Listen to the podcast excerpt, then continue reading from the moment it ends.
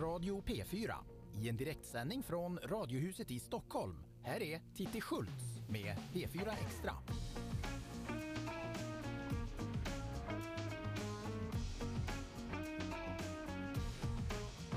Kommer Sverige att ha någon justitieminister innan dagen är slut? Kommer Morgan Johansson att offras eller avgår han själv? En politisk vilde har en avgörande roll och Ebba Busch gav statsministern ett spännande förslag igår. Tusentals vildsvin har intagit Rom. De sprider svinpest. De älskar ju människors sopor och attackerar hundägare och även människor som bär på matkassar.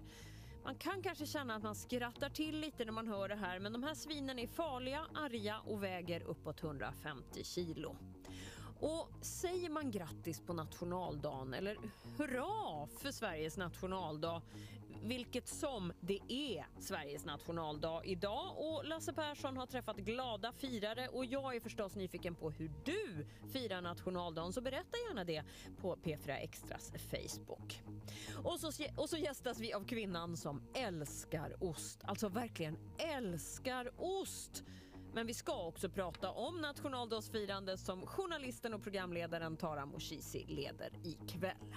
Du är så välkommen till dagens program. Vi börjar med den senaste singeln från Veronica Maggio, Heaven med dig. Sånt som du bara sagt din bästa vän kan jag säga till vem som helst. Sånt som du aldrig mer gör om kan jag göra hur många gånger som helst. Sånt som du alltid sparar på har jag slängt för länge sen. Du vågar låta bli, jag gör det tills det inte längre känns.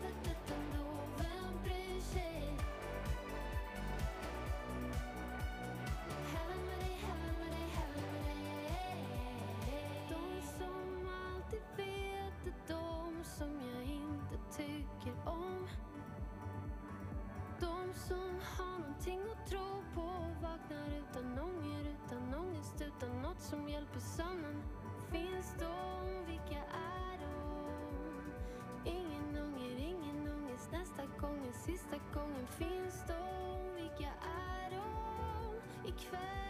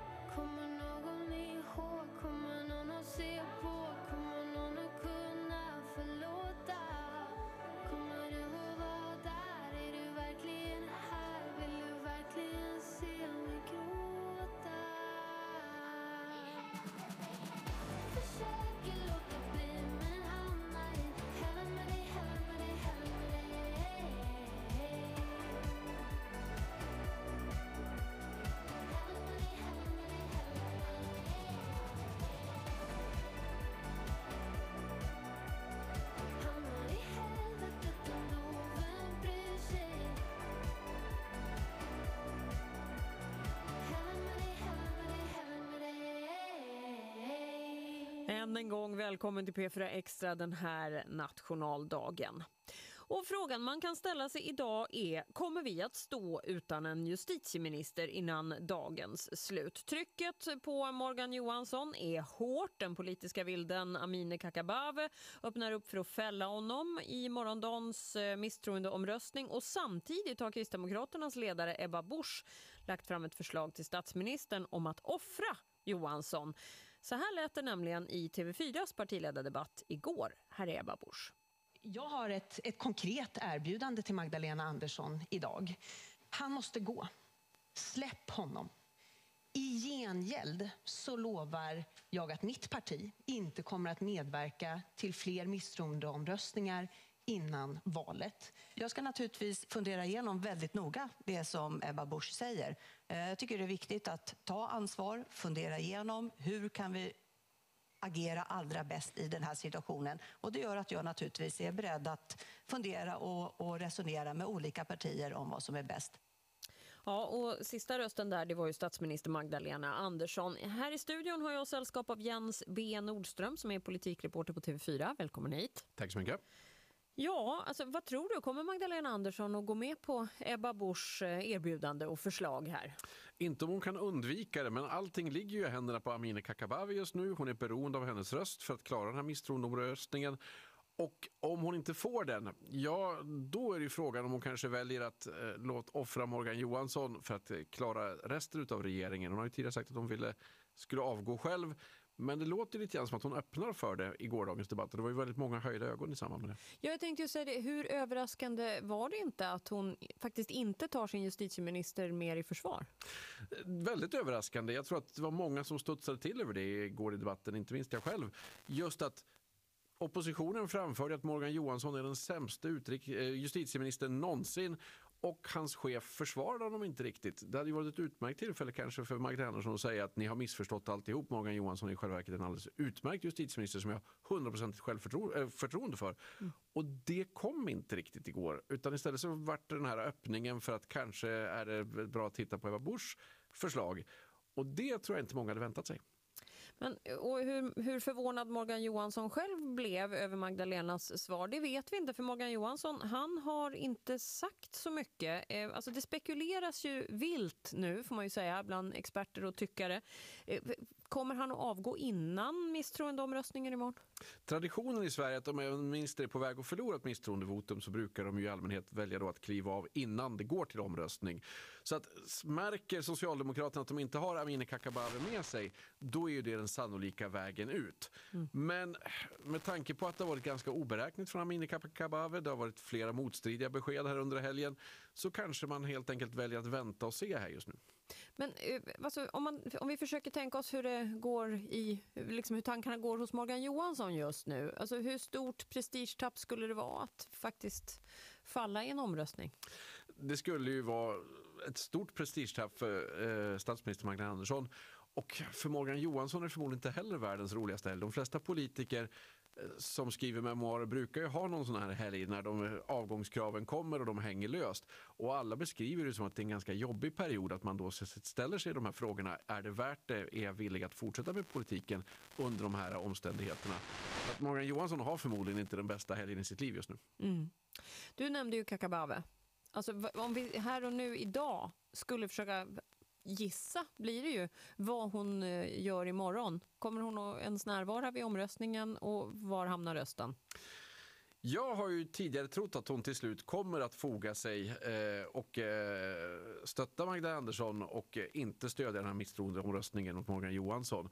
För att alternativet är ju då att släppa eh, att eh, hon förlorar sin uppgörelse med Socialdemokraterna som hon har sedan tidigare för att släppa fram dem till makten och att hon kanske i grund och botten hellre vill försöka bevara det. Men det beror lite grann på vad hon kan få. Och problemet för Magdalena Andersson är att hon har två extremt motstridiga krav. Dels Amineh Kakabaveh som vill ha med en massa saker mm. och dels Turkiet som absolut inte vill samma saker som Kakabaveh. Och hon måste hålla båda nöjda. Och den balansgången säger sig självt är inte den lättaste att göra. Nej, eh, och Socialdemokraterna och Kakabaveh de ses, eller har någon form av möte idag i alla fall. Eh, när vet vi hur det mötet slutar? Ja, det vet vi när vi vet, ja. jag på säga. Det är väldigt svårt att spåra här och jag tror att man kommer att förhandla ända in i kaklet. Men ja, det är många jobb jag inte vill ha här i världen, men att förhandla med Amineh Kakabaveh är nog ett av de jobben jag inte skulle vilja ha. För att hon har ingenting att förlora, hon redan, kommer inte att få någon ny riksdagsplats i höst, hon har ingen framtid i ett politiskt, politiskt parti att eh, måna om. Och det innebär att hon har ju råd att sätta hårt mot hårt här just nu. Så att hon är inte, nog den, lätt, hon är inte den lättaste förhandlingspartnern. Statsminister Magdalena Andersson har ju sagt att hon kan komma att avgå vid en eh, misstroendeförklaring eller om misstroendeförklaringen mot Morgan Johansson går igenom. Eh, är det här fortfarande aktuellt tror du? även det ledde ju till en del höjda ögonbryn igår, att hon var inte riktigt lika benhård där, utan när hon då öppnar för att hon ska titta på Ebba Buschs erbjudande så innehåller ju det implicit då att hon kanske, om Morgan Johansson då väljer att falla på sitt svärd för hennes skull och avgå i förtid, så kanske hon säger att för att stötta NATO-processen så kan jag då sitta kvar. Mm. Det skulle såklart vara en enorm prestigeförlust, men hon var inte lika benhård igår om att hon själv skulle lämna som hon har varit tidigare. Jens B Nordström, politikreporter på TV4, tack för att du kom hit. Och tänk att vi, alltså Storbritannien har sin Bojo, nu har vi vår Mojo. Morgan Johansson. Det är bra rubriknamn det här. Ja, visst är det. Stort tack för idag. Här är till tio. Eh, alltså en modern klassiker säger jag om Come Along.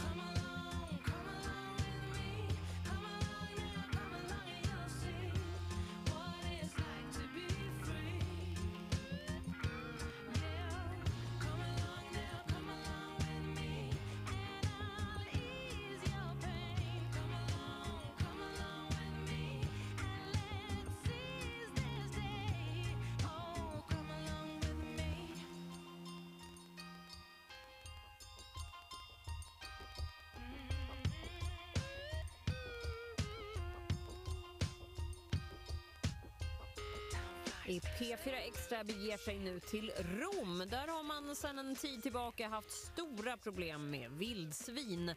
Djuren förökar sig snabbt och är aggressiva mot stadens invånare. Dessutom sprider de svinpest.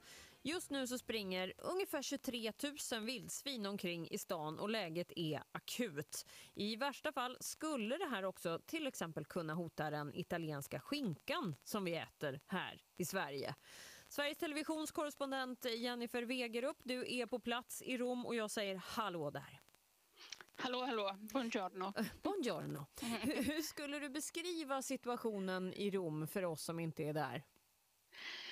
Att eh, läget med vildsvinen har gått från eh, dåligt till akut, som du sa. Det här har varit ett växande problem i flera år faktiskt, precis som den dåliga sophanteringen och de här två problemen hänger ihop. Eh, inga tillräckliga åtgärder har vidtagits och nu befinner man sig i ett läge som eh, är fullständigt ohållbart. Dels på grund av att de eh, är aggressiva mot människor mer och mer och dels för att eh, eh den här svinpesten sprids och det kan få väldigt allvarliga konsekvenser. Man har redan till exempel varit tvungen att elda upp stora mängder med hö och foder för att det har kontaminerats av vildsvin som har tagit sig till ängar och fält på nätterna och sådär. Och eh, förra helgen var det protestmarscher i Rom av arga och oroliga bönder och livsmedelsproducenter. Mm. Men du, de verkar ju inte helt korkade de här djuren. När de har rört sig in i Rom, de har ju alltså förstått att när människor bär på kassar så det där de håller i kan innehålla mat. Alltså de är inte dumma som sagt. Nej, det är de verkligen inte. Eh, Det finns flera olika eh, klipp så här, filmade med mobiltelefoner när de springer efter folk som har varit och handlat. För de har lärt sig att matkassar betyder mat. Och i det här inslaget som vi gjorde då till eh, Rapport så eh, var vi flera timmar och filmade och då kunde man se hur de med jämna mellanrum gick fram och tillbaka och patrullerade soptunnorna. Det var som så här, nu går vi och kollar om det har kommit någon ny mat, mamman och ungarna och sen så gick de bort en stund och sen gick de tillbaka så att de verkligen har lärt sig att det kommer komma mat med jämna mellanrum till soptunnorna. Men du, du har ju själv haft närkontakt med några vildsvin. Hur var det, Jennifer? Ja, men det var ju när vi var där och filmade och jobbade och alltså det är inga lejon, men man ska ändå passa sig för de väger 100-150 kilo och när de har ungar som de hade där, då det var två mammor ungefär 15-16 kultingar, då är de på hugget och flera gånger när vi gick för nära och filmade så markerade mammorna och liksom sprang emot den och det har ju hänt nu på sistone att de har gett sig på folk och eh, även hundägare framförallt har, har råkat liksom i trubbel med dem så man ska inte vara livrädd men absolut vaksam. Och det här nu då att det också hotar produktionen av vissa italienska delikatesser. Vad är problematiken här? Ja, men det är att de här svinen är så otroligt många nu. Eh, man uppskattar ungefär 23 000 att de rör sig i tätort, i städer, i områden. Så bortsett från att de går på folk och är en eh, trafikfara så, eh, så kontaminerar de bland annat då foder och då är nästa steg väldigt lätt till att tamsvin kan smittas. Och då är plötsligt salami, prosciutto och livsmedelsproduktion hotad och det är därför det har varit en väldigt eh, stark uppvaktning så att säga från bönder och livsmedelsproducenter till den italienska regeringen och det här ligger på regeringens bord. Dels på grund av svinpesten och dels för att Rom är en världsstad och det här är ohållbart för Italien. Det, det ger ingen bra image heller att ha många, många tiotusentals vildsvin i huvudstaden. Nej. Men hur ska man få bort dem då? För att tanken är ju att de, ja, de måste bort helt enkelt. Men hur gör man det? Ja, det är inte helt lätt. För det första har det funnits protester mot att de ska avlivas. Det är det som har gjort bland annat att det har dragit ut så på tiden. Men eh, det finns inget annat sätt för de kommer komma tillbaka. Och den här typen av vildsvin som nu har kommit förökar sig tre gånger om året. Så att, eh, man kan inte heller skjuta djur i tätort bara. Så det man pratar om är att på något sätt bedöva dem och sen föra bort dem för att avliva dem. Ehm, och det är vad som kommer hända eftersom situationen har blivit fullständigt ohållbar. Mm. Vet man när det här börjar? Det här arbetet med Ja. att få bort dem? Det ska, det ska börja när som helst. Vi har egentligen väntat oss att det skulle börja, att det redan skulle ha börjat. Eh, så det har varit protester från bland annat då, eh, djurrättsorganisationer eh, och sådär. Och någon som till och med försökte rädda en kulting men i sin tur blev attackerad av mamma vildsvin. Hon var inte tacksam. Eh, så vi får, vi får se vad som händer. Ja, var rädd om dig på gator och torg säger jag. Jennifer Wegerup, korrespondent på SVT Lovar. där. Tack för att du var med P4 Extra idag. Tack. Tack. Här är Robin, Dancing on my own.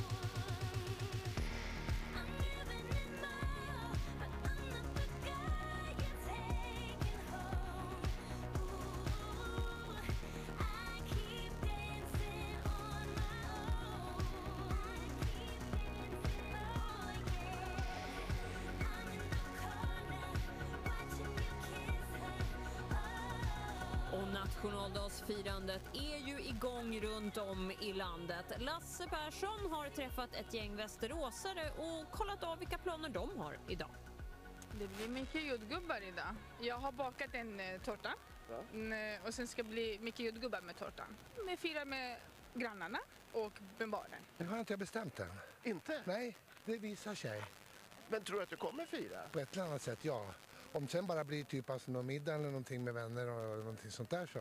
Ja, jag ska upp eh, till berget på en ungdomsfestival trots min höga ålder. För min dotter spelar där med The Sheets. Eh, Min mormor brukar bjuda in till nationaldagsfika. Det är den ritualen min familj har. Så. eh, En liten bakelse med en svensk flagga. Jag tror att jag ska ta med mig barnen till Vallby friluftsmuseum och gå och titta lite. Vad heter den här lilla? Edgar. Han kommer nog sova och kanske äta majskrokar. Jag ska spela med Västerås stadsmusikor. Jag spelar flöjt och piccolo. Jag ska fira idag här med Jimpa och sen på kvällen kanske går ut och, och tittar lite på i stan. Ja, det vet jag inte riktigt än. Jag har inte kommit dit än. Men det blir något firande eller? Ja, I en liten skala i så fall. Jag brukar ju gå upp till Jakteberget och Jakteberg är ju ett sånt där ställe som man ofta samlas då vid just sådana här tillfällen.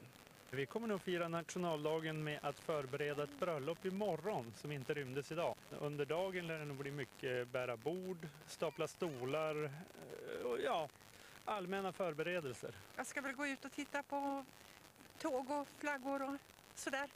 Gå ut och äta kanske med någon kompis. Kommer du själv ha någon flagga? Ja, kanske. Ja, det, ja, härliga röster och här sitter jag i en studio. Det är inte det sämsta jag har pyntat lite. Vi hörde Halat, Peter, Marie, Svante, Felicia, Matteo, Majder, Marcus, Leif, Ola och Berit. Och som sagt, dela gärna med dig av hur du firar nationaldagen idag i stort och smått. Eh, det är våra sociala medier som gäller då, eh, till exempel P4 Extras Facebook. Sen får du självklart gärna mejla bilder också om du vill. p4extra sr.se. Ja, det är inte så dumt ändå att få en sån här dag. Även om man inte riktigt alltid vet vad man ska göra med den. Vi är fortfarande lite nya på det här med nationaldag verkar det som. Vi får hitta egna traditioner. Jag tycker att vi lyssnar på Lalle, Minnet av ett hav. Tack för att du väljer P4 Extra idag. Vi får se vad som händer. Får se vad som blir av Av allting som vi lämnar. Får se vad som blir kvar. För det enda jag fick med mig Var att vara den jag är. Så nu vill jag inte vara något annat här är allt jag vet. Och det var här som jag blev jag.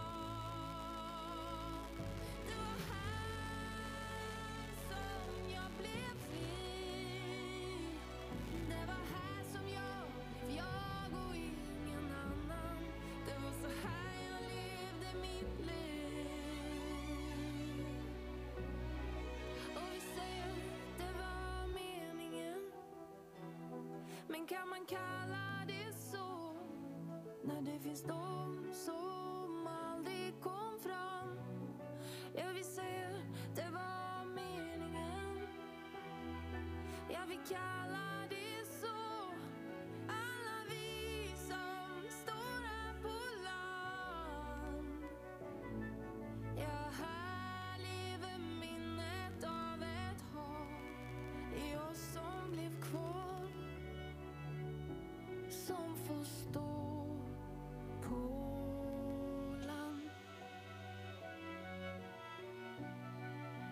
I oss som blev kvar. Jag vi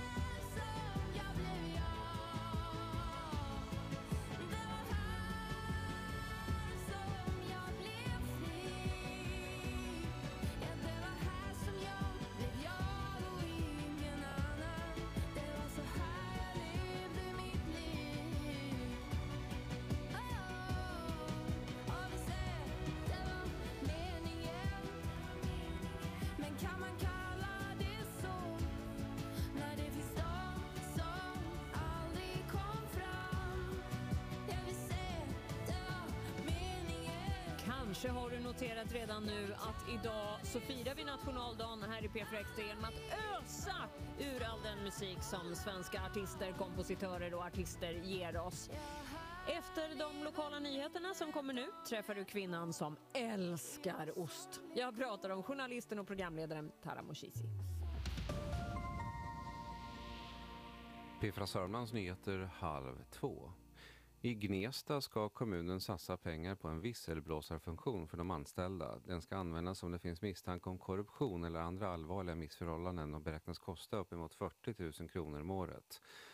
Det ska vara möjligt att rapportera anonymt och det som ska rapporteras in hanteras oberoende och självständigt. Bakgrunden till det här är en ny lag från december förra året inom all privat och offentlig verksamhet. Den ska bland annat skydda anställda som anmäler eh, mot repressalier. Företaget Trosa Vagnhärads markbolag får tillstånd för en deponi och för att fylla igen de två största kalkbrotten i det gamla kalkbruksområdet i Vagnhärad. Mark och miljödomstolen har gett tillstånd för företaget att fylla igen dem med olika schaktmassor som sten och grus och avfall som inte är farligt. Och bolaget måste följa en rad miljövillkor. Trosa kommun ser området där som möjligt för bostäder och verksamheter på lång sikt. Åklagaren lägger ner en utredning mot en polis i Eskilstuna, en polis som blir misstänkt för misshandel efter att ha tryckt in en frihetsberövad persons huvud i en vägg. Enligt åklagaren går det inte att bevisa att polisen gjorde sig skyldig till brott och lägger därför ner förundersökningen. Trafiksäkerheten vid Nyhemskolan i Katrineholm ska bli bättre. Kommunen kommer att ställa ut trafiköar för att göra det tydligare var passagerna på Stenbrottsvägen och Bokvägen finns för barnen. Kantstenen till körbanan ska också anpassas så att det ska bli lättare att ta sig upp och ner från gång och cykelbanan. Förhoppningen är att det också ska bidra till att fordon passerar där med lägre hastighet vid skolan än idag, enligt Katrineholms kommun. Sport och handboll. Den kroatiske målvakten Mattias Spikic har skrivit på för Guif i två år och tar över efter islänningen Daniel Freyr Andresson. 26-årige Spikic har tidigare bland annat eh, representerat AIK i handbollsligan och kommer senast från norska Kristiansand. Väderprognosen ikväll får en del sol innan det mulnar på och imorgon bitti blir det regn av och till. Ganska mulet alltså. Temperatur imorgon tisdag mellan 13 och 17 grader. Du har lyssnat på nyheterna halv två. Lokala nyheter i radion får du imorgon bitti igen klockan halv sju. Du kan också förstås ta del av våra nyheter på vår sajt förstås. Som vanligt sverigesradio.se Sornan. Sen har vi den här eminenta fina appen också, Sveriges Radio Play. SR-appen kallar vi det också internt. Sveriges Radio Play, alltså nyheter dygnet runt. Jag heter Fredrik Blomberg. Nu fortsätter P4 Extra med Titti Schultz. Det är Sveriges nationaldag idag och det blir traditionellt firande på Skansen. Artister kommer, kungafamiljen tuffar in i kortege, kungen själv ska hålla ett tal och det är femte året i rad som Tara Moshizi leder denna sändning tillsammans med Ann Lundberg. Men det är bara Tara som är här. Så är det. Ja. Ann får ha en lugn morgon, det förtjänar hon. Ja, det kanske hon gör. Vad Mm, roligt. Men du, eh, hur har förberedelserna gått så här långt? Jag kan inte fatta att du sitter här. Nej, men inte jag heller, faktiskt på riktigt. Jag har ju vetat om det här under många, många månader och laddat och laddat och laddat. Och framförallt då senaste veckan. Då man kan säga att förberedelserna har bestått av nöta manus och mysa. Nej, men jag och Anna har varit ute och käkat tillsammans med vår redaktör Sara och försökt liksom verkligen också ha det roligt. Det är så lätt att man så glömmer det och bara Mm. jäkta på och eh, eh, ja, bara ägna sig åt jobb. Men man måste ju faktiskt ha trevligt också. Så det Ja, har vi haft. Det Absolut. påverkar liksom lite grann hur gunget blir i rutan sen. Så det här ska vi, den där middagen är vi alla glada för att ni tog. Du är journalist och programledare. Men för mig är du kanske framförallt ostälskare. för mig själv också, ja. och det som är helt underbart, och jag vet att jag inte uppfinner hjulet nu, men att du heter Moshizi, som är farligt nära Mochisi. Det är ju inte en slump. Nej, inte. nej, det kan det inte vara. Nej, det är lite som den här meteorologen Lisa Frost. Det, är, det är nästan ett så kallat optonym. Man är det man heter. Eh, man äter det man heter. Du, ge mig din favoritost. För tillfället? Mm. Jag skulle gå på de jämtländska ostarna nu, ska jag säga. Jaha. Det finns jättemycket god hantverksost som görs i Jämtland. Både hårdostar och mögelostar och grillostar. Det är som helt snöat inne på svenska ostar, faktiskt. Alltså när jag säger att Tara gillar ost, ja, då skojar jag inte. men du är också gravid, stort grattis till det. Eh, men men eh, kan man äta ost hur som helst? Nej, man får ju vara lite försiktig då med vilka Mm. man väljer. Man ska ju inte ta opastöriserade ostar och dessertostar. Men det som är så härligt är att det finns så många bra lagrade hårdostar. Så jag har liksom frossat i det. Jag har stått där vid ostdisken och tömt lagret på Appenzeller och Comté och de här svenska ostarna. Ehm, Så det finns ett bra utbud också för oss pregos. Underbart. Vi ska prata mycket mer, Tara Moshizi och jag, om nationaldagsfirandet men också väldigt mycket om dig som människa. Gillar ju det. Ja, det är ditt favoritämne efter ost. Nu Hold Me Closer med Cornelia Jacobs. No need to apologize. Cause there's nothing to regret. Well, this is not what I wanted. Guess all the good things come to an end. So, baby, bye bye. Wish you the best. But most of all, I wish that I could love you less. Well, maybe you're right. I'll find someone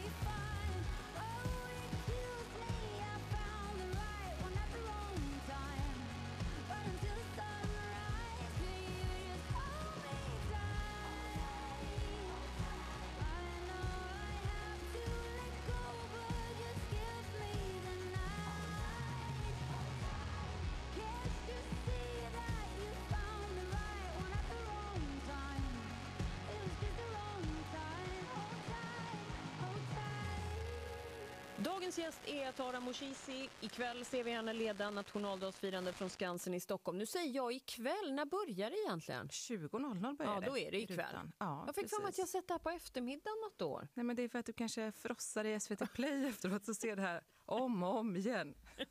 Så kan det vara. Du, vi hörde precis eh, Cornelia Jacobs eh, och hon representerade Sverige i Eurovision Song Contest. Men det alla kanske inte vet det är att du satt i den svenska Eurovision Song Contest-juryn. Ja, det gjorde jag tillsammans med fyra andra. Det var ett väldigt udda och superroligt uppdrag får jag säga. Men alltså, du måste berätta, vad gör ni då? Bestämmer ni den svenska poängen? Ja, det är vi. Fast vi röstar inte i konsensus utan var och en för sig. Mm. Så man sitter instängd, alltså på riktigt instängd i ett rum på SVT. Eh, och så lyssnar man igenom alla bidragen på genrepet då, som sänds in i det här rummet. Och vi får inte prata med varandra under låtarna. Vi får inte berätta efteråt för varandra vad vi tyckte om dem, för att vi ska inte påverka varandra. Vi får heller inte lyssna på kommentatorerna, för där skulle man också kunna bli påverkad. Och sen ska man då rösta individuellt och ranka alla bidrag. Hur får man det där gigget? Ehm, ja, jag blev liksom tillfrågad. Jag är ju lite av en Eurovision-nörd. Alltså Mm. Jag älskar Eurovision. Jag är så totalt ointresserad av sport, men jag älskar att tävla i musik. Tycker det är så roligt. Kul! Så jag har följt det där under många år. Men det var, det var svårt. Det var jättesvårt. Ja. Tycker du att rätt låt vann då? Ja, absolut. Jag är jättenöjd. Det känns som att eh, ingen, kan väl, eh, ingen kan väl missrösta när Ukraina vinner. Det, det tycker jag att det var empatin och kärleken som vann. Och dessutom var det en bra låt. Den har ju satt sig. Ja. Lurigt.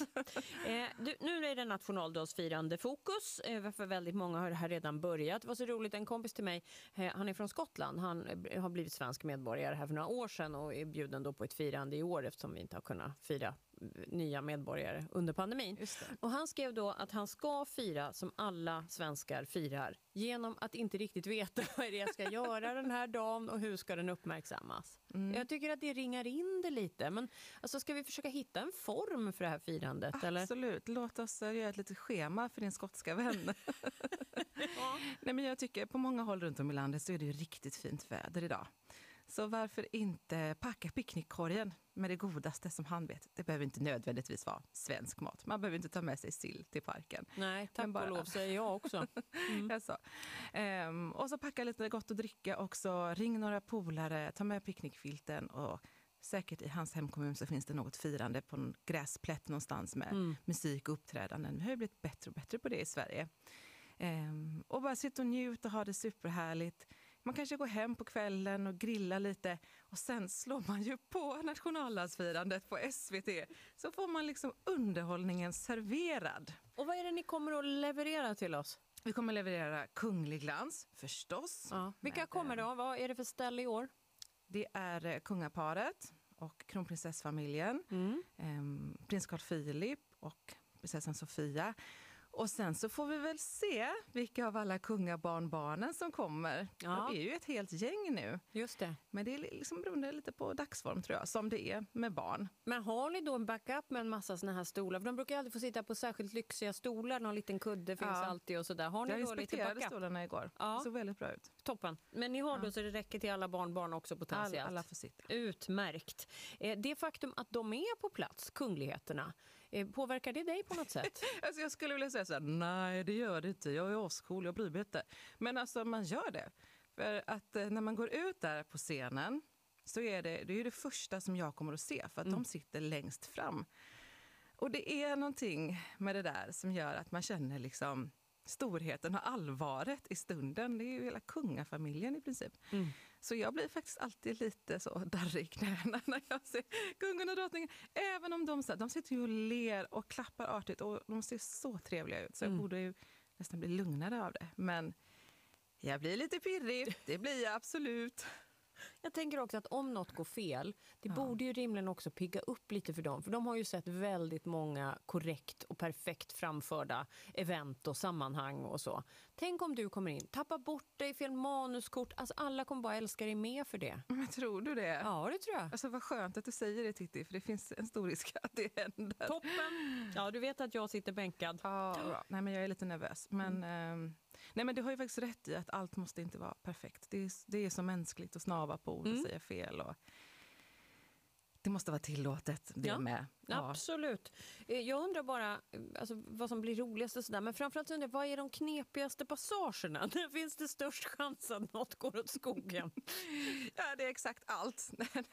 Det är väl det som är tjusningen med tv. Är att exakt allting kan gå fel hela tiden. Och det kanske inte är nödvändigtvis man själv som gör fel. Jag kanske sätter en supersnygg intervju och sen så hör jag i örat så här. Ja, nu var det lite tjall med linsen här så vi får ta om det.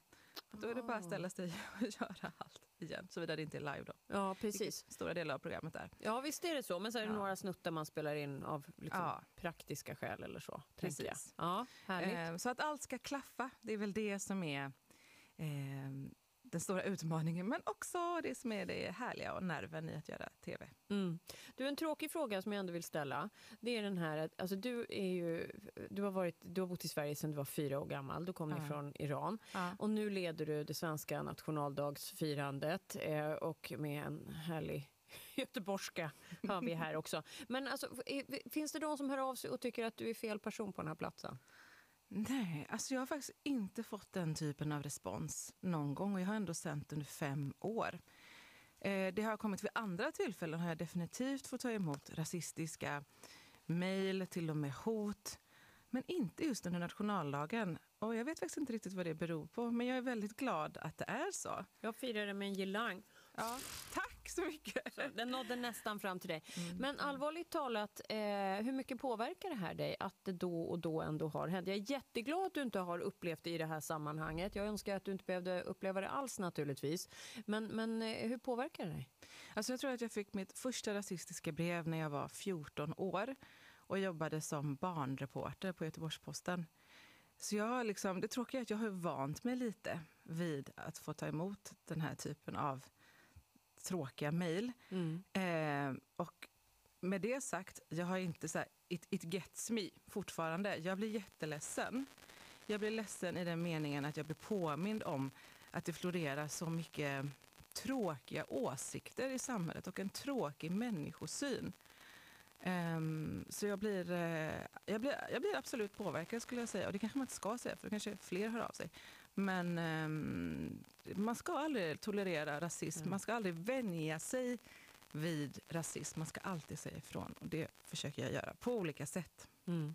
Jag tror snarare att det är ganska bra för att höra att någon blir ledsen. Om det finns någon dåre där ute som säger bra på det, så må ju det vara. Men jag tror också att väldigt många hör av sig och fattar inte riktigt att det når en annan människa. Nej, och jag tror väldigt få människor skulle komma fram till mig och säga de här sakerna som de gör. Ehm, Det är så lätt att gömma sig bakom en skärm och bara ösa ur sig hatet. Men det var någon som sa det så himla bra till mig en gång, någon kompis som sa så här, "Ja, men tänk att du får liksom stå ut med att få mejl från de här personerna då och då. Men de, de ska leva med sig själva 24-7. De ska leva med det här hatet och det här föraktet. Och det kan inte vara så himla kul det heller, tänker jag. Tara Moshizi är dagens gäst i P4 Extra. Vi ska prata mycket mer. Vi ska prata om ditt självförtroende som känns himla stabilt och bra. Och var kom det då ifrån? Ja. och sen så ska vi också prata om din barndoms mjukisapa. Ja. Eh, Men först, där är Petra Marklund, Händerna mot himlen.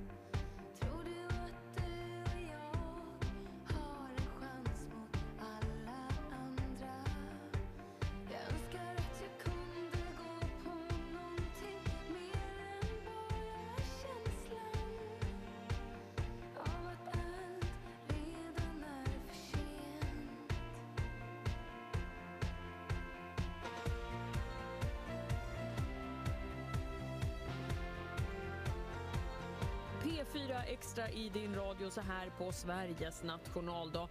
Och en av två som leder kvällens sändningar av nationaldagsfirandet på Skansen det är Tara Moshizi och hon sitter mitt emot mig nu. Du är, hur klar är du med förberedelserna vill jag bara veta. Så hur snabbt jag ska- Blir man någonsin det? Nej, Nej, nej, men jag kommer sitta och, och nöta manuset in i det sista.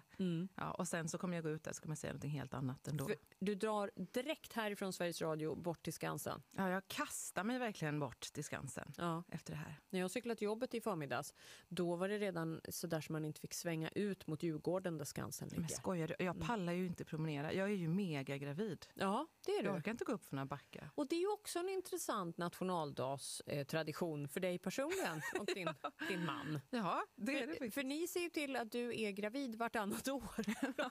Nästan. Eller Varje det- valår har det Ja, blivit är det så det är? Ja, Just det. Hur gammal är Frans?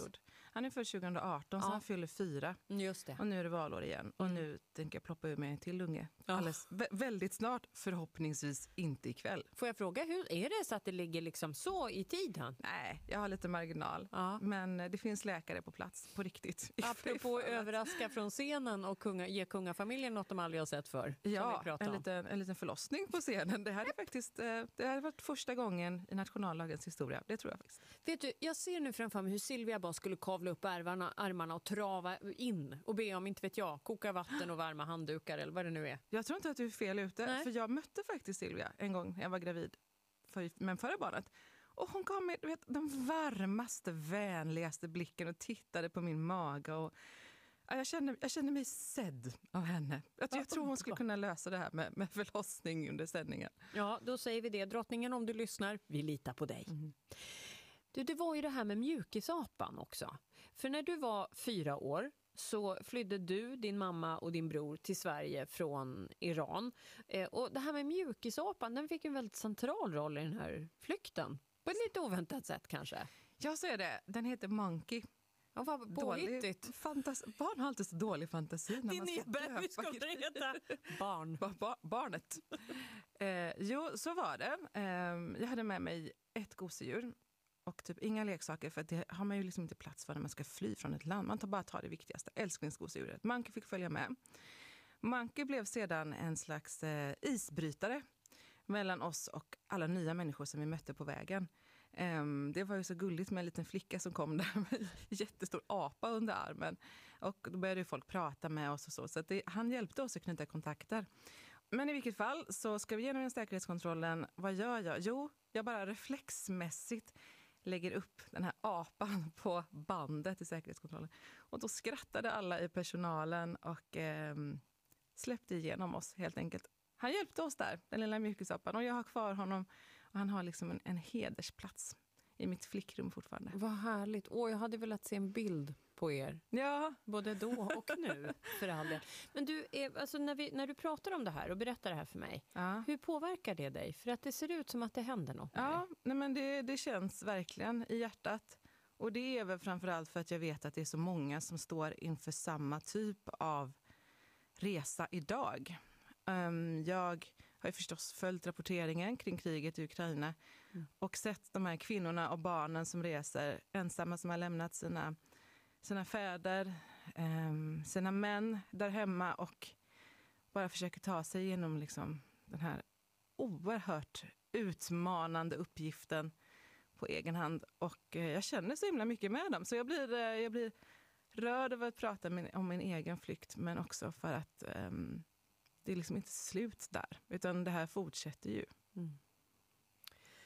Din pappa följde inte med? Nej, min pappa bor kvar i Iran. Okej. I Teheran. Ja. Hur är er kontakt idag? Ja, men rätt så bra tycker jag. Alltså, genom åren har det varierat lite. Speciellt när jag var tonåring och var trotsig och tyckte så här, ah, min pappa är gud, vad är väl det? Men idag har vi jättebra kontakt och det är alltså, mycket tack vare alla checka appar som finns. Ja. Vi ringer varandra till frukost och ringer honom när jag vet att han sitter, han är konstnär och sitter och målar. Han får visa upp sina nya alster och min son tycker att det är roligt att prata med morfar och de liksom, de busar genom de här samtalen och trots att de, har lite, de pratar olika språk så de har lite svårt att kommunicera. Men eh, de har, hittat, eh, de har hittat sitt sätt att prata med varandra och det är faktiskt väldigt fint. Sen är ju min pappa här lite då och då och hälsar på. Hur kom det sig att du blev journalist? Men jag bestämde mig för det väldigt tidigt. Jag var säkert bara fem sex år. För eh, jag tyckte att jag hade, jag hade så mycket frågor hela tiden. Jättemycket frågor, inte så mycket svar. Och så är det fortfarande. Och då kände jag att jag måste ha ett jobb som legitimerar den här sjukliga nyfikenheten. Så då fick det bli journalist. Och jag har ingen plan B. Jag har, det finns absolut inga reservplaner. Så att jag är väldigt glad att det har funkat. För jag tror att jag är, är, är rätt usel på det mesta annat. Liksom. Så jag är glad att jag får, jag får sitta här. Men du, intrycket är ju att du har ett gott självförtroende. Nu säger du att du är usel på det mesta i övrigt. Men ditt självförtroende känns orubbligt. Ja, och det tror jag faktiskt är en ren överlevnadsstrategi. Alltså, vadå? Jag är liksom en blatteunge från betongen.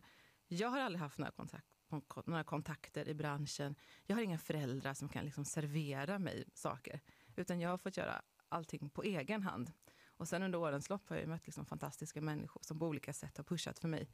Men om jag skulle liksom, ja, om jag skulle få några jobb och få göra roliga saker inom journalistiken så förstod jag väldigt tidigt att då får jag jobba för det och jag får jobba hårt för det. Jag kan inte förvänta mig att någon annan ska, ska lösa saker åt mig. Så att då får man liksom bara dundra på och eh, skicka det där mejlet som känns pinsamt till den där tv-chefen och säga jag vill jättegärna programleda det här programmet eller jag vill supergärna avancera och kasta en ny utmaning åt mig. Eh, och har man tur så får man göra det. Eh, Är det en sak jag har lärt mig så är det att man måste säga sina drömmar högt. för då Det brukar jag sitta här och säga. Är det så? Ja, jag uppmuntrar verkligen människor till det. När du fick leda Nobelfesten som en av programledarna där, Ja. var det ett mejl bakom det eller hade folk fattat Vet du själva? vad? Det är roligt att du nämner det. För det är typ den enda sparven som har flugit in i min mun. där hade jag, typ, där hade jag så drömt om det där i flera år. Tänkte kanske en dag, kanske en dag får jag stå där. Och så kom den. Och så kom den. och du bara... Projektledare Per Odelius skickade ett mejl och bara, skulle det vara så att du kanske har lite, lite tid övers för att kunna jobba med Nobelfesten? Och jag bara, ja, ja, jag kommer, jag kommer. Jag har på mig långklänning i princip redan nu, fast det bara är oktober. Jag är där. Men alltså, det är ju fantastiskt roligt, men då måste vi ju hitta något annat som du ska säga högt nu. Ja. Vad drömmer du om? Vad vill du? Melodifestivalen. Melodifestivalen. Men också att få leda ett eget kulturprogram i radio eller i tv. Det vill jag jättegärna göra. Jag ryser lite när du säger det. Mm, Bra! Hoppas också att det är någon chef där som lyssnar och som också ryser. Det här blir också en podd och den lyssnar alla på. Bra. Så att detta löser sig. Du, eh, klockan åtta kliver du in i min tv. Ja. Då sitter jag där framför rutan med mina vimplar framme och så, med blågult på. Eh, stort tack för att du kom till P4 Extra idag, Tara Moshizi. Tack för att jag fick komma. Det här, det är Roxette med en goding. The Look. Men vet du att jag älskar dem eller? Nej. Det är mitt bästa band någonsin. Jag har till och med gjort en dokumentär om dem. Klart jag visste. Här är de nu.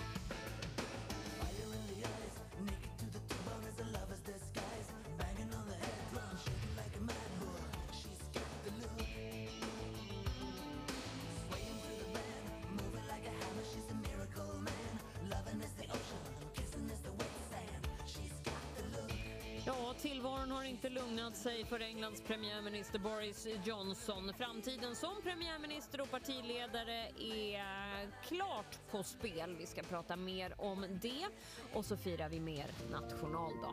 Nu Ekot. Ekot börjar i Storbritannien där idag premiärminister Boris Johnson står inför en förtroendeomröstning i sitt eget parti. Det är bland annat efter den så kallade Partygate-skandalen som nu tillräckligt många av hans partikollegor begärt att en omröstning ska hållas. Och idag kom också ett avhopp från regeringen, rapporterar vår London-korrespondent Stephanie Zachrisson. John Penrose som är Boris Johnsons utsedda antikorruptionsansvariga avgår nu i protest mot Johnson och säger att han kommer rösta mot honom ikväll. Det är alltså efter klockan 19 svensk tid som det då kommer vara upp till Johnsons partikollegor i underhuset att bestämma premiärministerns framtid. Eh, och det här är alltså efter att en tillräckligt stor andel av dem, 54 stycken, begärt att en sån här omröstning måste hållas. Sen är det också ganska tydligt att det är inte bara en grupp inom partiet som försöker ta det här tillfället i akt och avsätta premiärministern utan det är spritt mellan både mer liberala, mer konservativa och även personer som har stöttat Boris Johnson under lång tid. Vad säger då både Boris Johnson själv och de som står bakom honom? Boris Johnson kommer att hålla ett möte med sina partikollegor idag där han kommer vädja till dem att ställa sig bakom honom ikväll. Hans olika regeringskollegor och ministrar har också gått ut på Twitter och Facebook och i olika intervjuer och ställt sig bakom premiärministern. Går det att säga redan nu hur det kommer att gå i omröstningen? De flesta verkar ändå tro att Boris Johnson klarar av det här men att det här fortfarande inte är bra för honom. Han kommer bli skadeskjuten. Vi kan jämföra med tidigare premiärministern Theresa May som också överlevde en eh, förtroendeomröstning men sen var borta efter ett halvår. Säger vår London-korrespondent Stephanie Zachrisson intervjuad av Sara Öberg. Fattigdomen i Afghanistan gör att omkring 1,1 miljoner barn under fem års ålder bedöms vara på väg att drabbas av den dödligaste formen av undernäring. Det uppger FNs barnfond Unicef. I det tillståndet slutar barnens immunsystem att fungera och till slut kan de inte ta upp någon näring alls. Innan USA lämnade Afghanistan förra året bestod ungefär 80 procent av landets budget av internationellt bistånd. När talibanerna tog över makten stoppade de flesta länder, inklusive Sverige, allt stöd som gått via den afghanska staten. I Frankrike har nu en person gripits misstänkt för att stå bakom de nålstick som hundratals personer säger sig ha fått i folksamlingar. Den gripne är en man i 20-årsåldern som identifierats under en attack vid en konsert i staden Toulon då ett 20-tal personer anmält att de blivit skadade av en nål. Det är personer över hela Frankrike som de senaste månaderna anmält att de blivit stuckna med någon slags nål medan de rört sig bland många människor på nattklubbar eller konserter. Så slutar Ekots nyheter klockan två. Jag heter Kristin Axinge Jaslin. Nu fortsätter P4 Extra med Titti Schultz. Och du hörde om Bojo i Ekot. Vi ska fortsätta fördjupa oss lite grann i Boris Johnson, Englands premiärminister. Han har en tuff dag på sitt jobb. Partygate har ju lett till en misstroendeomröstning som går av stapeln idag och framtiden som premiärminister och partiledare för konservativa Tories eh, står på spel. Eh, Boris Johnson som alltså är premiärminister i Storbritannien. Och eh, även Storbritannien är på tapeten även i ett annat ämne. Man skickar nämligen långdistansvapen till Ukraina och det här har ju gjort att president Putin hotar eh, nya mål i Ukraina. Jag är ingen talare, så har ju väldigt många tal inletts och så ska man inte göra. Men hur gör man då? För nu är det ju verkligen säsong för tal. Det ska hållas tal på student och bröllop och fest och dop och folk börjar svettas bara de tänker på det. Vi ska se om vi kan förvandla dig till sommarens bästa talare. Det är också nationaldag och det är nationaldagsgalopp och dit har eh, Lasse Persson travat bara tror jag. Eller kom du upp i galopp till slut på vägen dit? Nej, nej, nej, det var skritt och sen lite trav på slutet bara. Men det är en härligt. härlig stämning här på Gärdet i Stockholm, Titti. Nationaldagsgaloppen pågår i full fart och nu också med publik. Och det är jättemycket publik, det är tusentals. Så först när jag kom in i publikhavet, då kände jag lite att det var lite läskigt för man har inte varit sån här stor publik på några år. Men nu tycker jag att det är gemytligt. Så att, eh, nej, det är massor med galopptävlingar och sen också ingen galopp utan en riktig hattparad. Ja, och du kastade väl in i den hoppas jag?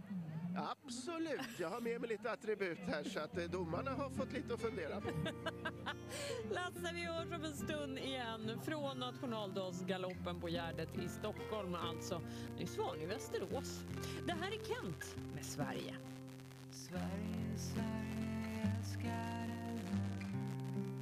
en tiger som skäms Jag vet hur det känns När allvaret tar livet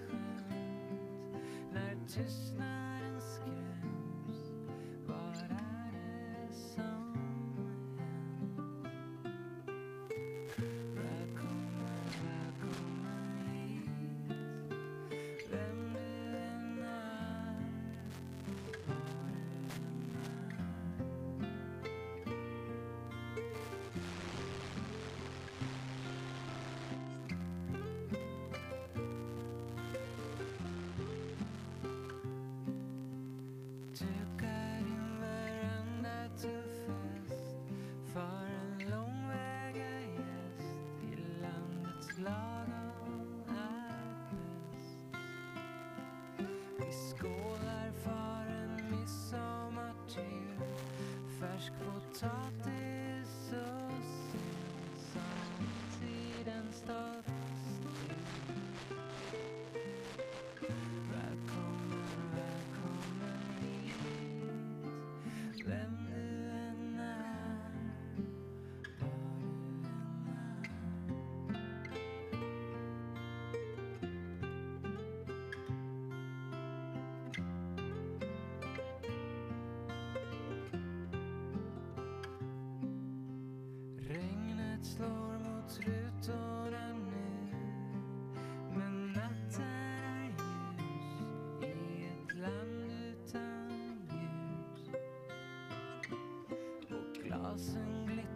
just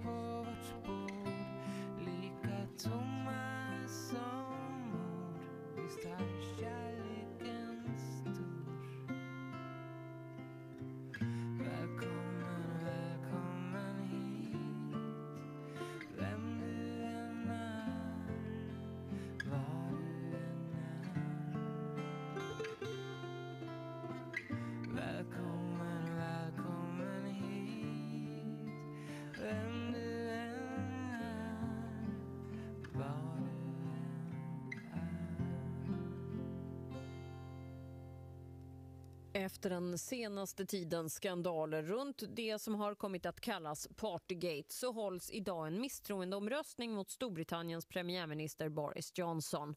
Hans framtid som premiärminister och som partiledare för det konservativa partiet Tories står på spel. Nu har jag sällskap av Stephanie Zackrisson, Sveriges Radios London-korrespondent. Ja, ska vi kasta oss in i, i pudens kärna så att säga? Ja, vi gör det, Ja.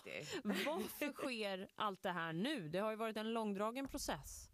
Ja, men det har ju varit månader av en slags... Det blev aldrig en tsunami, men det blev en stridström av avgångskrav gentemot Boris Johnson. Dels det här som du och jag har pratat om flera gånger förut i programmet, Partygate, den här enorma skandalen kring fester på Downing Street, i premiärministerkontoret, fylleslag i trädgården, medan brittiska befolkningen i princip ja, satt nästan inlåsta under hårda lockdowns där både en utredning som släpptes här om veckan och en tidigare polisutredning slagit fast att reglerna bröts i Downing Street. Och det är ganska många där i, i Torypartiet som inte har köpt Boris Johnsons ursäkter eller förklaringar. Att han säger att han inte kände till allt som pågick och frågan om huruvida han har varit helt sanningsenlig när han har varit i parlamentet. Men Partygate är liksom en stor del av den här mixen. Eh, för vi kan också titta på för en månad sen, var det lokalvalen i Storbritannien där Torypartiet förlorade flera hundra mandat. Där väcktes frågan någonstans, är Boris Johnson den här valvinnaren som man har velat stå bakom som gav Torypartiet en sån enorm skjuts 2019 då de fick en stor majoritet i parlamentsvalet. Så det, det är flera olika aspekter och vi ser också att det är ur flera olika delar av Torypartiet. Det är inte de traditionella kritikerna utan även folk som har stått bakom Boris Johnson länge som nu luftat sitt misstycke. Men du, hur, hur löst sitter Johnson då skulle du säga? Alltså hur illa är det för honom den här gången? Ja, men de flesta verkar ändå tro att han kommer klara den här omröstningen ikväll. Det är alltså Tory-ledamöterna som sitter i underhuset som röstar om huruvida de har förtroende för honom eller inte har förtroende för honom. Han behöver 180 personer att ställa sig bakom honom för att han ska klara det här. De flesta verkar ändå tro att det kommer han fixa. Men då ska vi komma ihåg till exempel förra premiärministern Theresa May. Hon fick en misstroendeomröstning, klarade sig. Hon fick ungefär två tredjedelars, vad ska man kalla det, mandat i den. Men var ändå borta ett halvår efter. Så att man blir skadeskjuten som premiärminister att med de här interna striderna i partiet. Att inte vi kunde lyckas visa enighet inför befolkningen. Mm. Men du, alltså, säg att han inte fälls och nu ger ju du exemplet med Theresa May som ändå försvann ganska fort efter en misstroendeomröstning. Finns det någonting som skulle kunna vara positivt för Boris Johnson om han tar sig igenom kvällens omröstning? Han försöker lite vinkla det så själv. Han kommer ha ett möte i eftermiddag med sina Tory-kollegor i underhuset. Han har också skickat brev till många av dem där han det är tre sidor långt. Så han vädjar till dem att de ska ställa sig bakom honom. Han listar alla saker han tycker att han har fått igenom. Vaccinprogrammet, att han har stöttat Ukraina under kriget, att eh, fått igenom Brexit. Och listar liksom sitt CV kan man väl säga. Och det här är varför ni borde stå bakom mig. Men han skriver också där att jag ser kvällens omröstning som ett tillfälle att dra ett streck under det här och lägga det här bakom oss och få bort pressens favoritstory från löpsedlarna och gå vidare och visa att vi är ett enat parti. Riktigt hur det där landar, nej, det får vi se. Men du, när vet vi resultatet då? Om det röstas ikväll, när har vi ett definitivt besked? Ja, men du, jag fick mm, faktiskt alldeles precis besked om att det verkar som att man kommer offentliggöra det här resultatet klockan 21 här, alltså 22 svensk tid. Själva omröstningen är hemlig så att vi kommer inte få veta vilka som röstade hur, för eller emot. Folk kan ha sagt öppet att de är står bakom premiärministern men sen rösta eh, på andra sätt. Så att eh, vid 22 någonstans svensk tid borde vi veta i alla fall. Spännande. Stort tack för den här rapporten, Stephanie Zachrisson som är Sveriges Radios eh, London-korrespondent. Eh, Ha en fortsatt fin nationaldag i England. tack. Här firar vi så gott vi kan. Feeling my way through the darkness, guided by a beating heart. I can't tell where the journey will end, but I know where to start. They tell me I'm too young to understand. They say I'm caught up in a dream.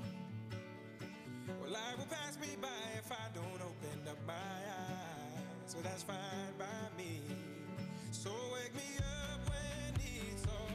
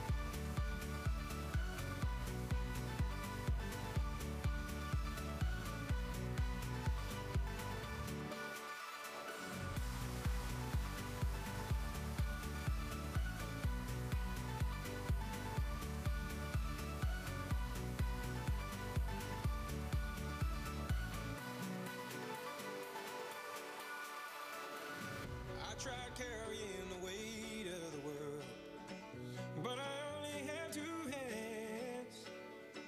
Hope I get the chance to travel the world, but I don't have any plans. Wish that I could stay forever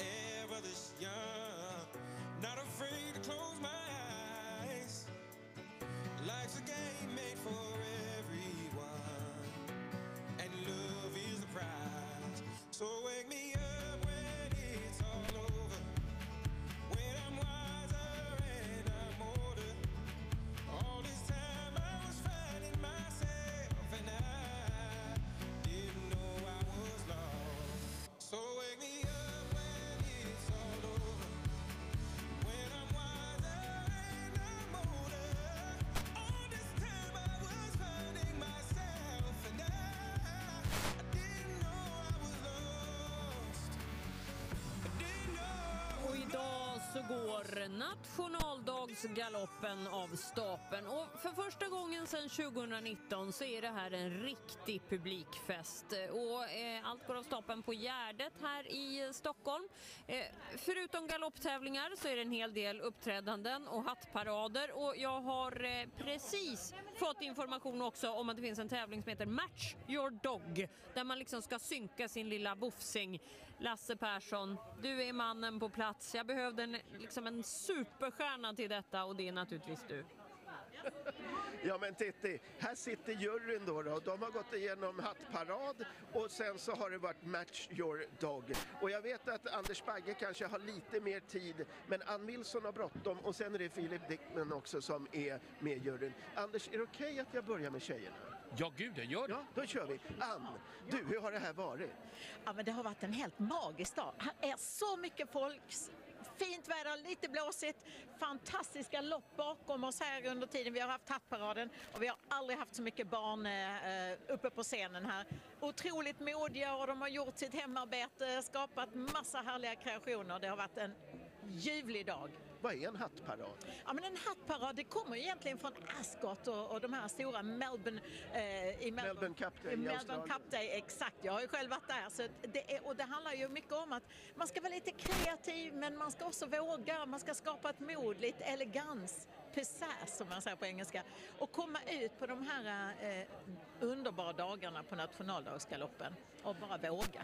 Du, de säger till mig att du har bråttom. Vad ska du göra? Jag ska alltså ut och åka sulky för första gången i mitt liv. Eh, Det här har varit året av eh, grejer för mig. I eh, tidigare år så eh, seglade jag över Atlanten.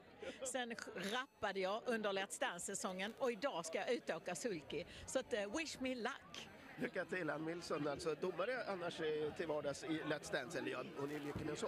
Anders Bagge ska fotograferas. Hinner jag smita Du kan ta Filip eh, Dickman. Ja, vi tar Filip, vi tar Filip. Det är många som rycker. Hej Filip! Hej! Du, du har ingen hatt? Eh, nej.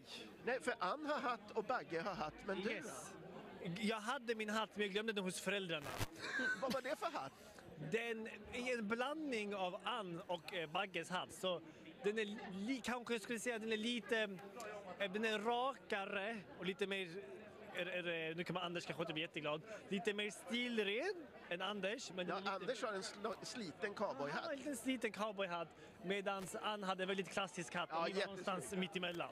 Tack så mycket. Nu ska vi se. Eh, Anders, får jag störa dig? Du har så mycket supportrar här. Ja, det är väldigt många supportrar, speciellt mellan eh, 6 till 9 år som gillar min låt där, Bigger than the universe. Ja, men det är väl inte bara dem, det är väl alla som gillar Ja, jo, det är det absolut. Men det, det, jag tror att just den här åldern så drar man fram, trycker man sig fram och får ett kort.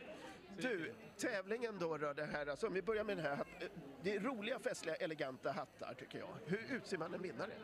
Jag tror att vinnaren utser man lite grann att liksom det man är i symbios med sin hund. Där man känner att man har... eh, Nummer ett så måste hunden tycka om att få en liten utstyrsel på sig. Nummer två så tittar vi lite på ägandet, hur man är med sin hund. Och sen är det ju det att man, när man känner att den hunden är lik sin hund. Du, du har ju massor med hundar, hundälskare. Är du speciellt lik någon av alla dina hundar? Ja, jag är ganska lik min engelska bulldog, Karin. Är det så? Ja, när jag är butter, då, då säger min fru så här, "Nej, det- nu, nu, nu ser du ut som Karin. Och Karin hette min farmor också, så det var konstigt. Ja, jag, jag, jag, jag är nog mest lik mina engelska bulldoggar.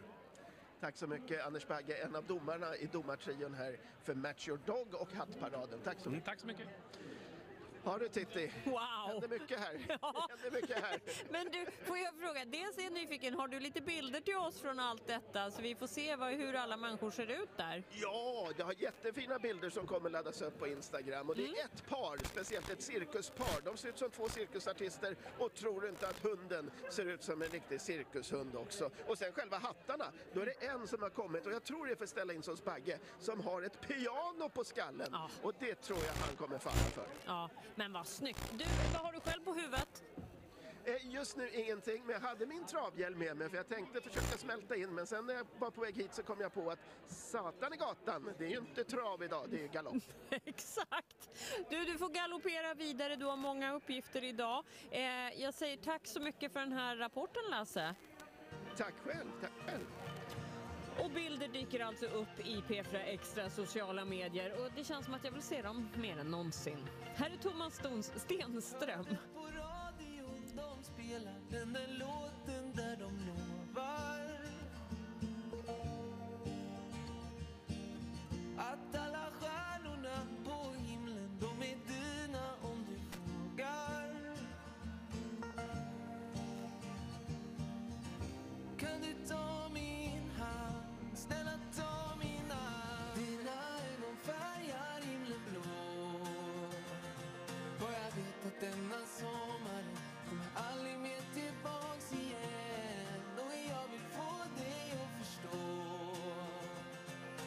Stora första kärleken.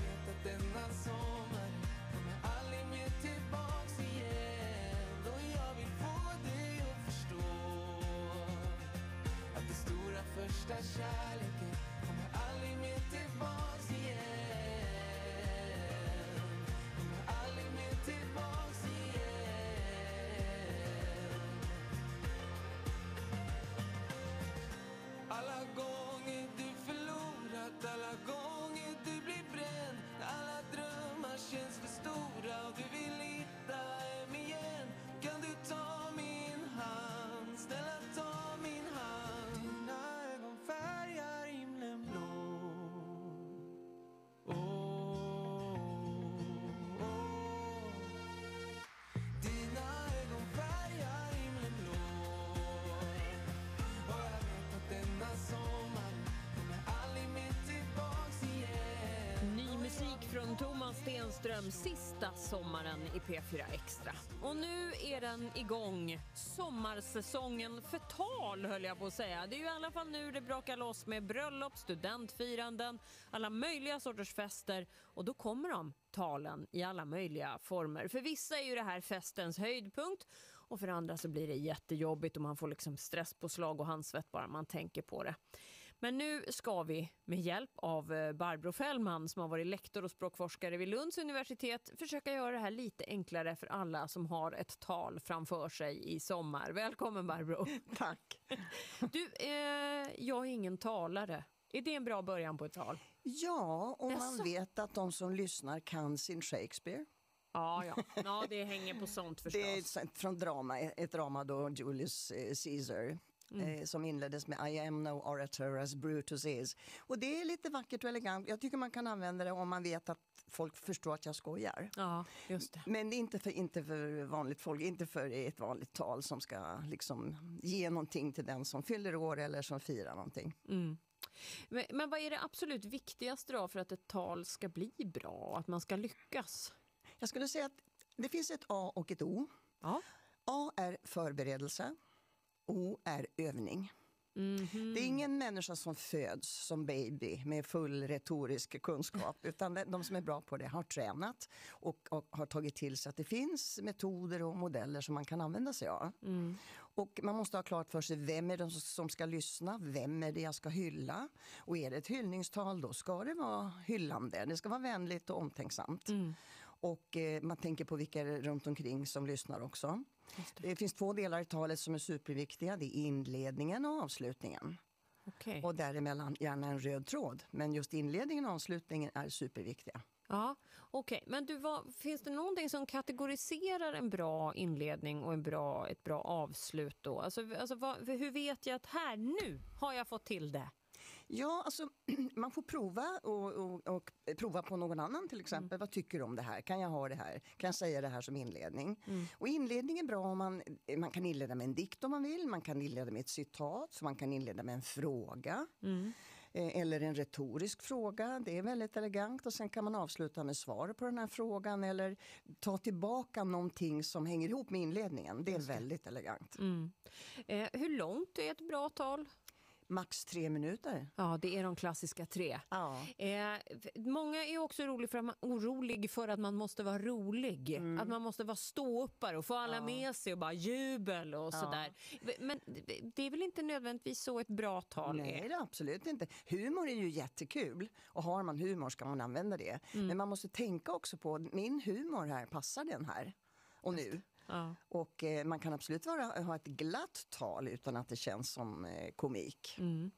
Sen, jag tänker också så här, humor kan ju ibland vara att man driver lite med någon kärleksfullt. Men där tänker jag att det finns fallgropar också. Ja, jag tycker inte att man ska använda satir och ironi i ett tal egentligen. Om det inte är så att allihopa här, mina ungdomsvänner, förstår precis vad jag menar. Mm. För att i, i, i de här sammanhangen där vi har bröllop och konfirmation och student och så, så är det ju så blandad publik. Och då är det inte så säkert att de här eh, ironiska eh, varianterna pass, passar in och att de förstår vad jag menar. Nej. Vet du, du sa det här, om man har humor och är rolig så ska man använda det. Och det Mm. ja, vi är helt överens såklart. Men jag vill bara ge ett exempel. Jag var på ett eh, bröllop en gång där en välkänt rolig människa i bekantskapskretsen skulle hålla tal och håller istället ett jätteallvarligt, väldigt fint Mm. och, och varmt och kärleksfullt tal men inte liksom med de här uppenbara garven i. Leenden och kärlek var det fullt av.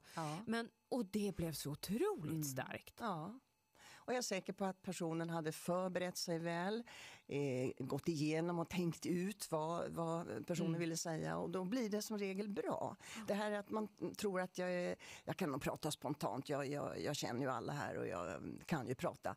Mm, Ja, jag skulle säga, det, prata kan vi och, och så, men inte i ett tal. Det kräver så mycket mer. Det är en fin present nämligen. Just det. Eh, och, eh, och nu bara, jag måste anteckna här så jag kommer ihåg allt som jag vill fråga dig om.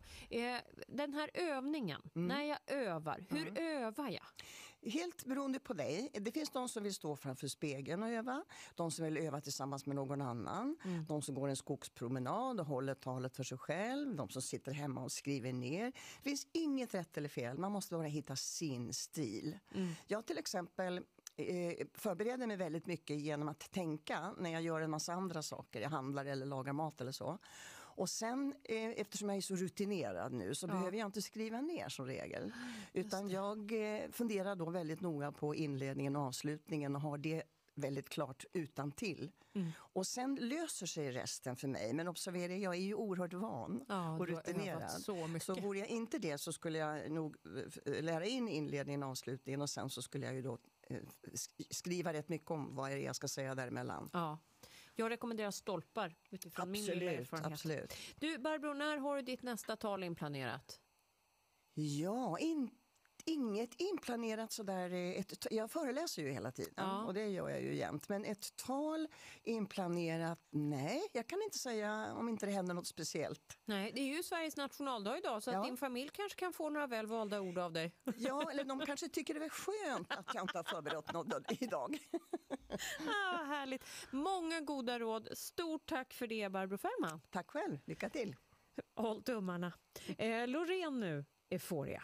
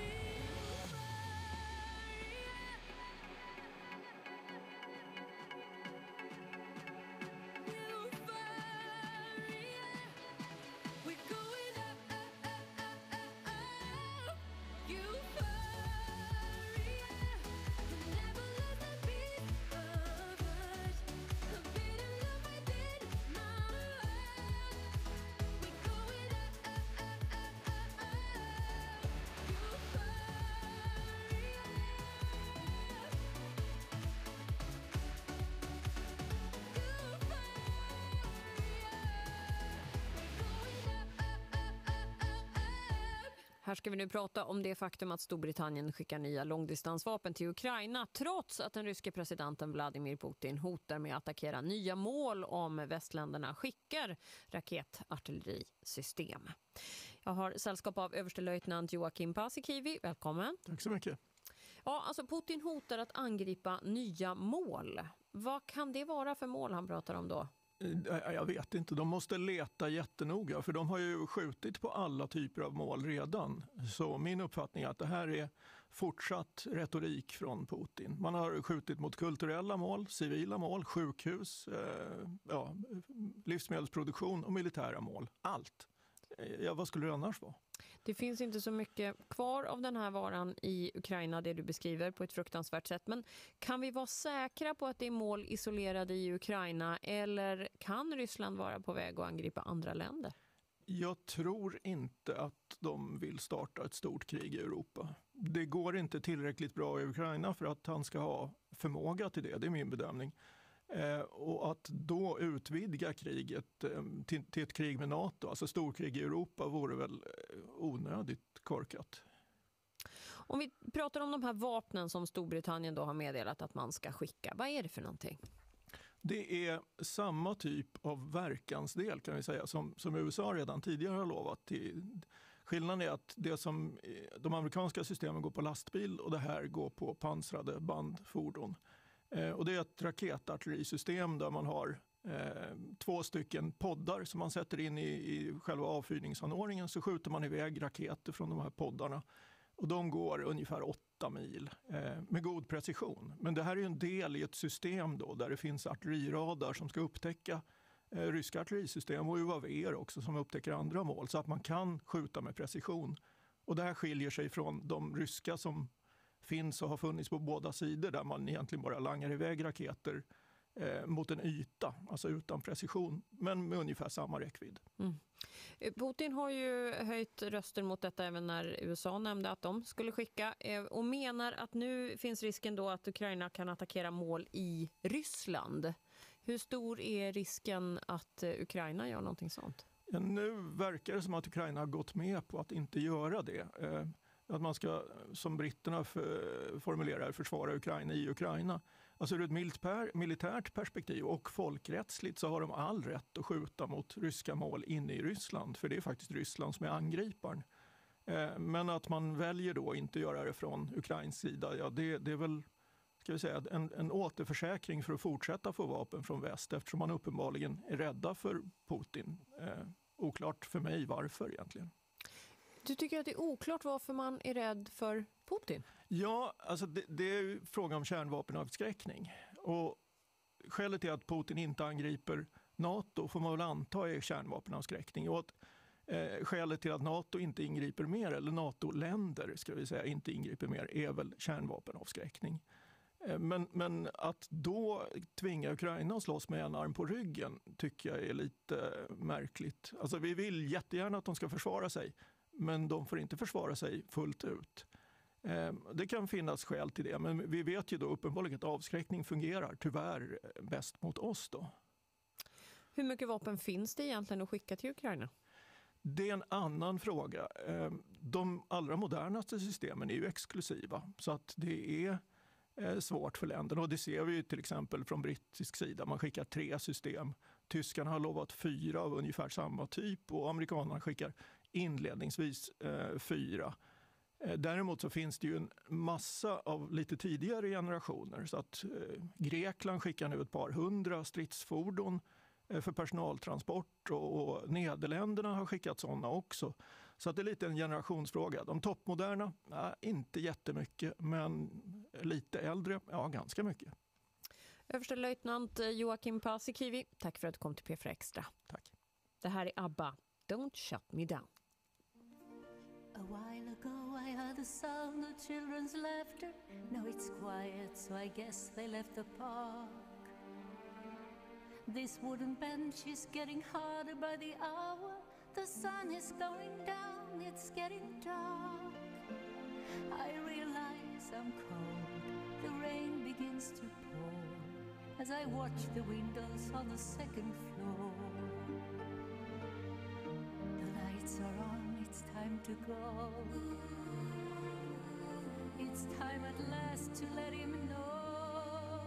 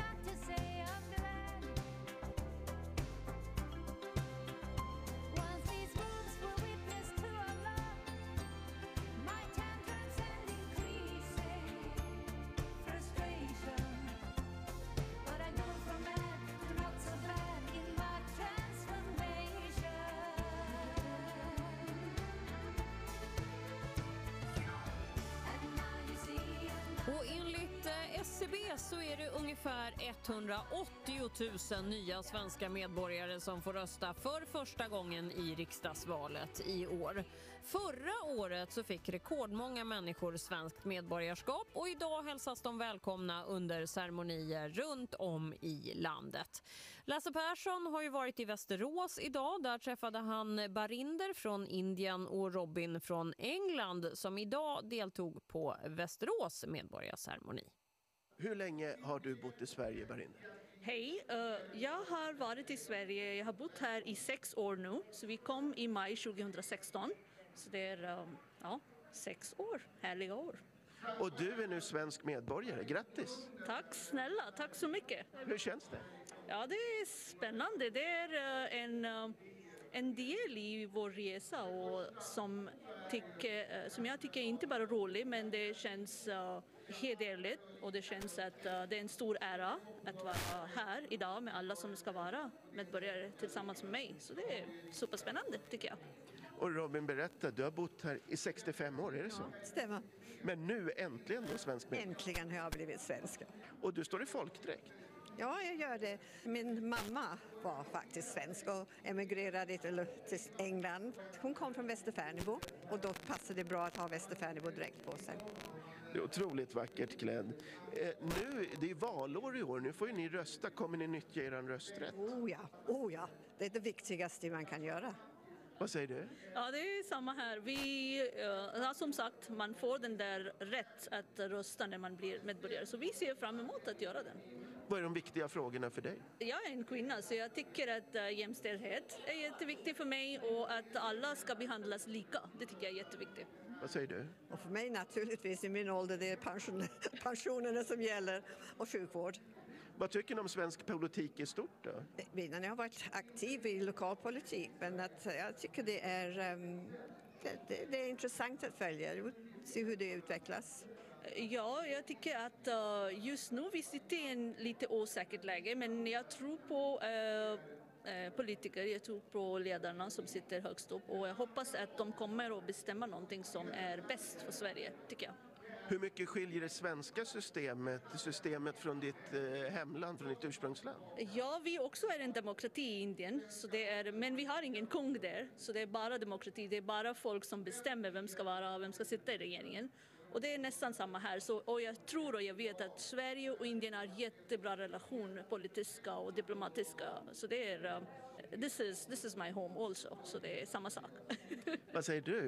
Hur mycket skiljer det svenska systemet det brittiska? Det tror jag inte. Det skiljer så mycket i grunden även om man kan fundera på det när man tittar på utsändningar från British Parliament. Det är lite som en fotbollsmatch. Ja, det det buas. ja, visst. Men i grunden är England en konstitutionell monarki, precis som Sverige är. Och eh, den svenska konstitutionen är nedskrivet, den brittiska är inte nedskrivet. Så det har vi skillnaden. Vad tycker ni om svenska politiker? Jag tror inte jag ska svara på den frågan. Du svarar den. Eh, Den enda som, jag är också inte så mycket politikintresserad men jag, jag tycker om Magdalena Andersson och jag tycker att det var en jättestor vinst för Sverige för kvinnor när hon blev statsminister. Eh, Och jag vill träffa henne någon gång. Du, men vilken ceremoni det har varit här idag. Och när, när de här musikerna det varit som har spelat, de har frågat vad önskar ni för musik? Då är det bara det är Ulf Lundell, det är Ted Gärdestad, det är Lasse Berghagen. Det är verkligen ursvenskt här idag. Ja, det ska det vara. Jag menar, det är Sveriges nationaldag och vi har blivit svenskar. Det, det låter bra. Och sen jag, jag hörde en ABBA-låt också där så det är lite internationellt också tycker jag. Det var jättekul. Men du, ursprung från Indien, ursprung från England. Vilka är bäst i cricket? India, of course! Cricket, då måste det vara England. Nej, det är det inte, men det kommer från England. Men vi är världsmästare just nu. Tack så jättemycket. Och grattis på dagen. Tack så mycket. Tack så mycket. Ja, fantastiskt. Vad härligt att höra de här rösterna. Och när man är född och uppväxt i ett land och tar allt för givet, då är det lite ödmjukande, om det ordet finns, att höra människor som är glada och stolta över att få svenskt medborgarskap. Sen verkar det som att det slutar med en fight där om cricketen i alla fall, men vi rundar av där. Det var alltså Lasse Persson som var på medborgarceremoni i Västerås, något som händer på flera platser runt om i landet. Nu lyssnar vi på Eva Dahlgren. Vem tänder stjärnorna? Tack för att du väljer P4 Extra idag.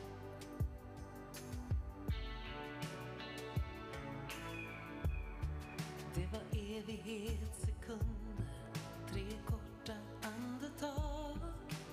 Hela livet vände, vem valde inte jag? Jag hörde ord från mina läppar som aldrig vilat i min tankar aldrig tänkta som nya väckar i dröm.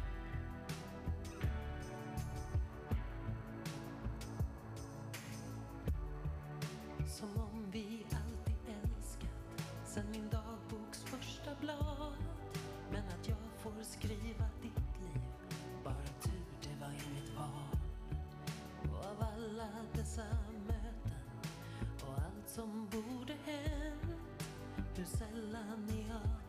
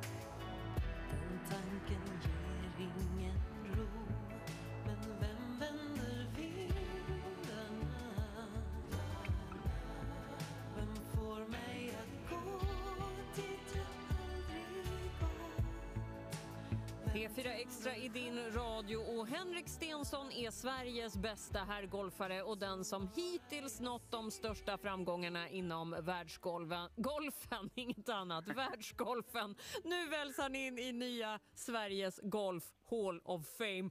Och du är med mig nu. Hallå där Henrik. Tjena, tjena. Hej. Du, eh, och grattis vill jag ju säga såklart. Tackar, tackar. Tack. Vi lyssnade på Eva Dahlgren här. Jag hörde en liten, liten svag... eh, Du sjöng med lite grann. Gillar du Eva? Absolut, jag tycker den är superbra. Mm. Är du på ovanligt härligt glatt humör idag? Så som man är när man väljs in i Hall of Fame, tänker jag. Ja, det regnar lite sådär lagomt och det är Sveriges nationaldag. Då kan man inte bli annat än glad. Det låter ju otroligt bra. Men du, på, alltså, rakt in i hjärtat på Henrik Stensson då. Hur känner du inför den här utnämningen? Det det, det är givetvis hedrande och, kul att vara med i, första gänget ut här i eh, Hall of Fame. Det, det var sju stycken som blev invalda i, i det och några av dem är inte, är inte med oss längre. De var med i, i eh, långt, långt tillbaka i tiden när, när golfen eh, så att säga, kom till Sverige och, och utvecklades och sen eh, är vi in på, på senare generationer med, med spelandet och eh, ja, jag har ju haft en, en fantastisk karriär och eh, givetvis eh, otroligt nöjd över, över den och, och sen eh, få, få upp, uppmärksamheten och uppskattningen för det på, på det viset. Det, är alltid, det värmer ju gott. Mm. Och vad, det, vad, vad får man liksom? Är det en liten plakett? Blir du staty? V- Tavla eller får du göra ett handavtryck i betong? Alltså, vad, hur, hur ser det här ut? Ja, du kan, få, du kan få välja. Ska vi köra på ett handavtryck eller? Nej. Får man välja? Vad härligt. Ja, det tycker jag. Nej. Snyggt. Nej då, jag fick, jag fick en liten, eh, som en liten staty kan man väl säga. Eh, som, som eh, eh, ja, en, ja den, det, var, det var jag helt enkelt. Mm, vad läckert. Kände du igen dig? Ja, det gick inte att ta miste på. Jag har ju spelat i solglasögon hela min karriär och de var på där så att eh, det, det gick lätt att, lätt att känna igen. Men du, om jag skulle sitta här och liksom rada upp alla dina vinster, då skulle du faktiskt inte hinna något mer i det här programmet idag. Men för att ge några exempel då. Du har bland annat blivit Champion Golfer of the Year eh, i och med vinsten i Majorn The Open Championship på Royal Troon eh, med den lägsta vinnarskåren någonsin. 20 slag under par och jag kan inte så mycket om golf men det där är galet. Sen har du ett OS-silver, fyra totalsegrar på tourerna, Challenge Tour, Fedex Cup och två Race to Dubai. Eh, hur står sig ett Hall of Fame med det här? Ja, det är väl, det är väl skillnad på, på tävlingsvinster och utmärkelser så är det väl också. Vi, vi har ju fått eh, väldigt, väldigt fina utmärkelser tidigare, Jerringpriser och årets manliga eh, idrottare och, och så här. Så att eh, det, det är jättekul. Eh, Utmärkelser är ju alltid en, eh, ett, ett bevis på, på så att säga, det man har presterat på på golfbanan eller på idrottsarenan så att eh, det, det är hedrande. Sen är det alltid svårt att, att rangordna alla de där grejerna men vi, vi är nöjda och glada och, och, och tackar för, eh, för utmärkelsen givetvis. Ja, otroligt. Ja, mycket hedersamt jag säger ett stort varmt grattis igen. Eh, vad ser vi dig spela härnäst?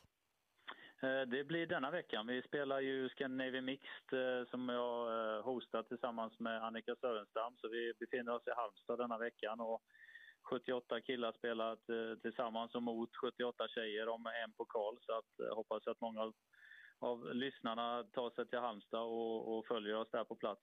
Ja, vad roligt. Är du i form? Eh, Det, det, ja, det börjar gå åt rätt håll tycker jag. Jag är väl eh, inte kanske i någon hundraform, men vi, vi kanske börjar närma oss eh, 80 i alla fall. Då. Det, det får man ju vara nöjd över. Ja. Så det, vi kör på 80 i nuläget. Okej, det är bra. Vi håller tummarna här. Stort tack för att du var med i P4 Extra, Henrik Stensson, och grattis igen. Tack så mycket. Jag kommer tillbaka och sjunger mer Eva Dahlgren i framtiden. Du är så välkommen. Du anar inte. Jag ser fram emot att ha dig i studion.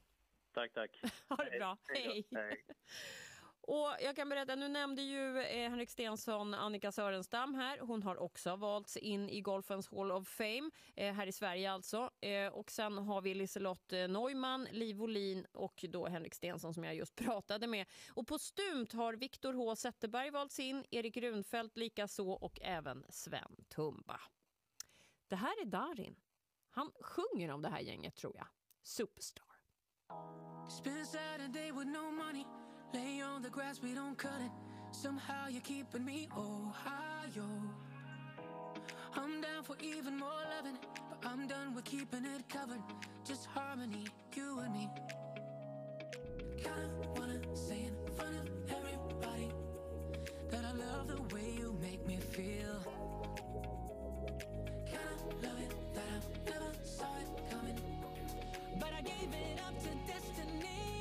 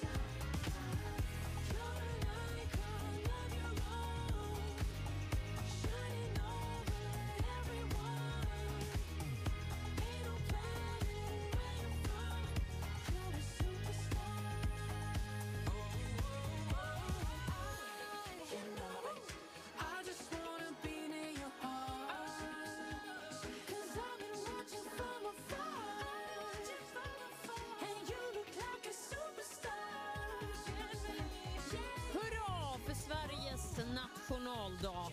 Nationaldagsgaloppen på Gärdet i Stockholm den pågår och vår man i verkligheten, Lasse Persson, är på plats. Vad gör du just nu, Lasse?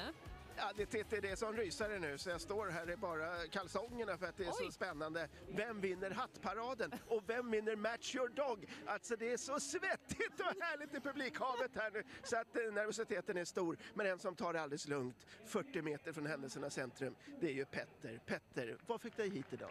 Eh, mina barn fick mig hit idag. Är det så? Ja, Sverige. Vad sa de? Åk hit, annars.